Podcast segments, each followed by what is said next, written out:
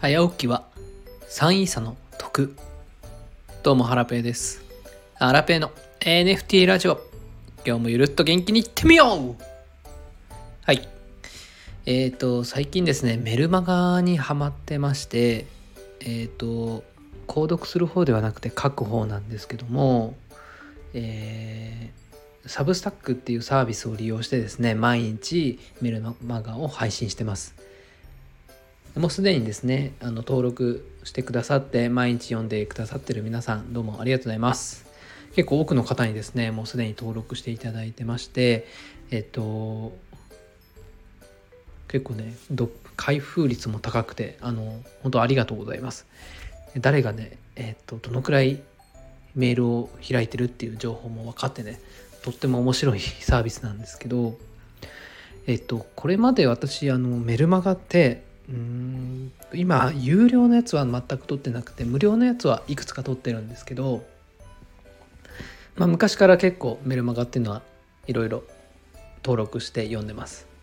で昔はですね有料のホリエモンの、えー、ここだけの話だったかな。とか、うん、あとは藤沢和樹さんの「週刊金融日記」とかああいうのは読んでましたね。ただ最近はもうほとんど無料のやつばかりですね。うん、で今はもう読むだけじゃなくて自分が書く本になって、えー、NFT に関する内容を情報発信してます。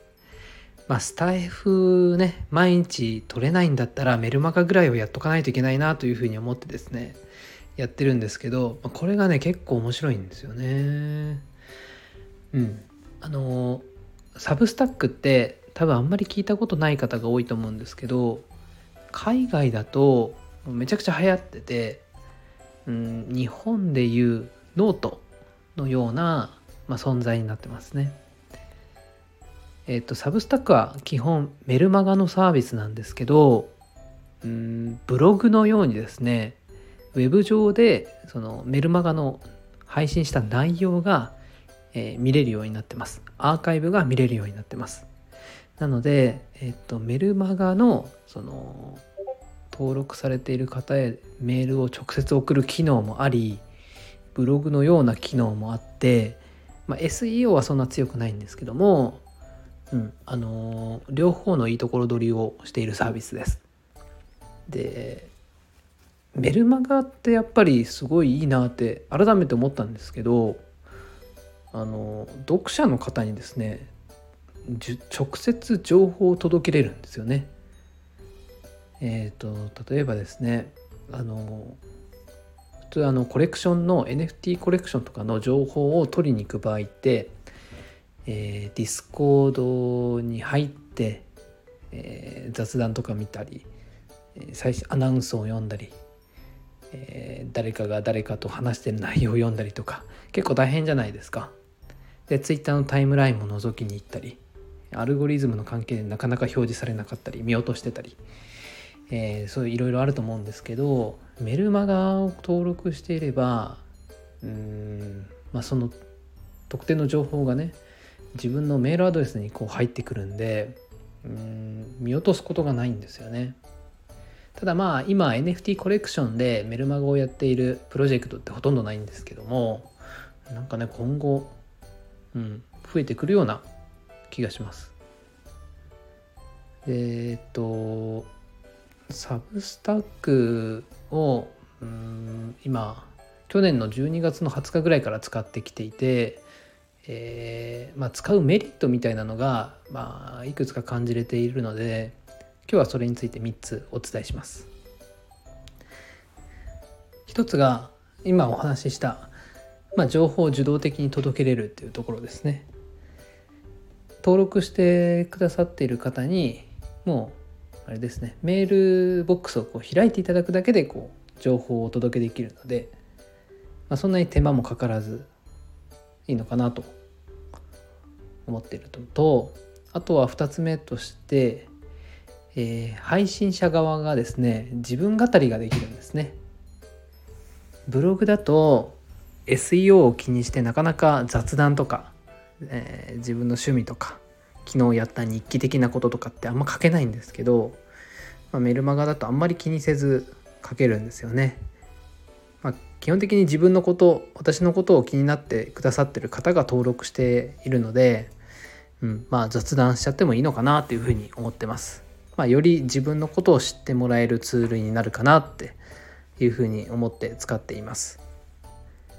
えー、あと3つ目としてですねこれがあのサブスタックの一番の魅力かなと思ってるんですけどレコメンド機能っていうのがあるんですね。サブスタックで文字を書いてる人がえっ、ー、と他のサブスタックで、えー、配信されている方を推薦できるんですね。えっ、ー、と例えば私が、えー、庄司さん、えー、NFT ブロガーの庄司さんもサブスタックやってるんですけどサブスタックその庄司さんのサブスタックを私はレコメンドしてるんですね。おすすめですよっていうふうにしてます。そうすると私のメルマガを登録した方は自動的にサブスタック側が庄司さんのメルマガもおすすめですよっていうふうにこう読者の方に提案してくれるんですね。そうすることで、まあ、庄司さんのメルマガもこうついでで登録してくれて、うん、レコメンド機能をそうやってし合うことでお互いにフォロワーさんフォロワーじゃないなメルマガ登録者を増やすことができる機能があったりするんですね。これがね本当バカにならないなと思っていて今結構その機能でおかげさまであのメルマガ登録者さんが結構増えてます。最近はあのサブスタックで、えー、配信されてる方も増えてきていて、えーと、と学さんとかクロマッソさんとかカネリンさんとか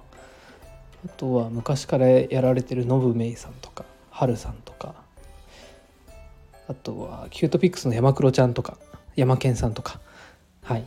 まあ、他にもたくさんいらっしゃるんですけど、うん、なんかねまだあの Substack は日本語対応してないんですがまあ始めるなら早い方がいいのかななんて思ってたりもします。はい。えー、っと、まあ、まだ私もサブスタック使い始めて1ヶ月ぐらいなんでもうちょっと使い込んでですねまた、えー、新しい発見があったらお伝えしていきたいなというふうに思います。はい。じゃあ今日はサブスタックのお話メルマガのお話をさせていただきました。じゃあね